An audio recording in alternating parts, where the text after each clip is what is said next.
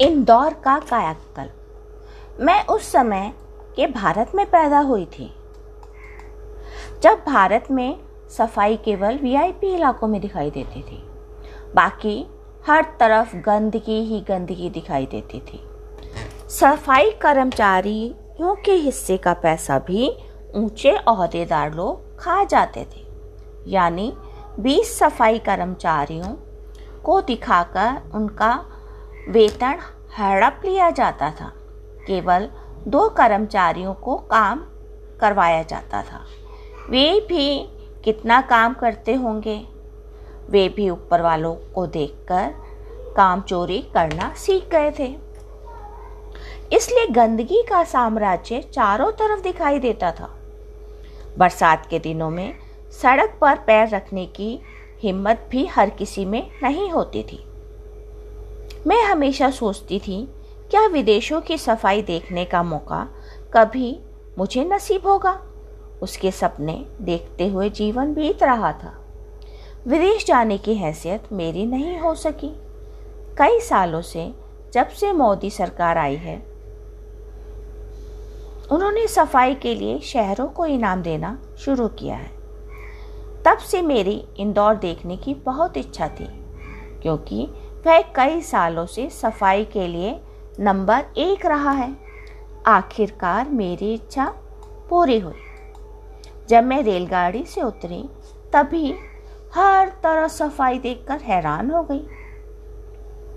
वहाँ की पटरी आराम गृह बहुत साफ़ थे।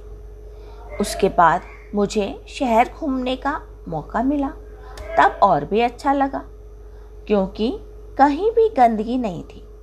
यहाँ तक कूड़ा इकट्ठा करने के लिए बड़े बड़े कूड़ेदान भी कहीं दिखाई नहीं दिए। हम सुबह छः बजे इंदौर पहुँच गए थे। सफ़ाई हो रही थी, लेकिन कहीं भी कूड़े के ट्रक या बड़े कूड़ेदान दिखाई नहीं दिए।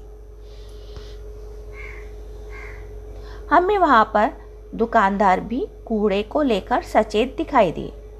वे कोई भी कूड़ा सड़क पर फेंकने नहीं देते थे। उसका भी सही तरीके से इस्तेमाल किया गया था या इंतज़ाम किया जा रहा था।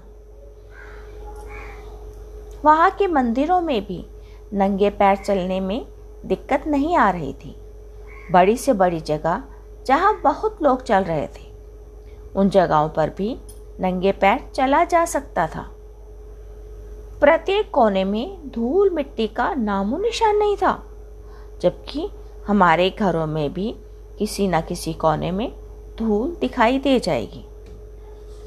वहाँ के जिम्मेदार अफसरों ने अपनी कर्मठता से इंदौर को बहुत सुंदर बना दिया है।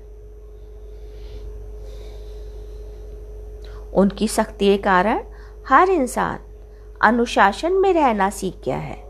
यहाँ तक कि ऑटो रिक्शा वाले भी बेहद गर्मी के माहौल में पूरी वर्दी में गाड़ी चलाते हैं, क्योंकि जुर्माना वसूल करने वाले अपने काम में बिल्कुल ढिलाई नहीं बरतते हैं। मुझे पहली बार लगा किसी उद्देश्य को पूरा करने के लिए सख्ती की बहुत ज़रूरत होती है, वरना हर राज्य में गलतियों के लिए जुर्माना लेने के नियम हैं, लेकिन उन्हें वसूलने वाले अपनी ज़िम्मेदारी सही तरीके से नहीं निभाते। जिसके कारण हमें भारत में अच्छाई दिखाई नहीं देती है। नियमों को बनाने से फ़ायदा नहीं होता है। जब तक उसे सही तरीके से लागू करवाने वाले लोग नहीं हों, वे केवल कागज़ों की शोभा बढ़ाते रह जाते हैं।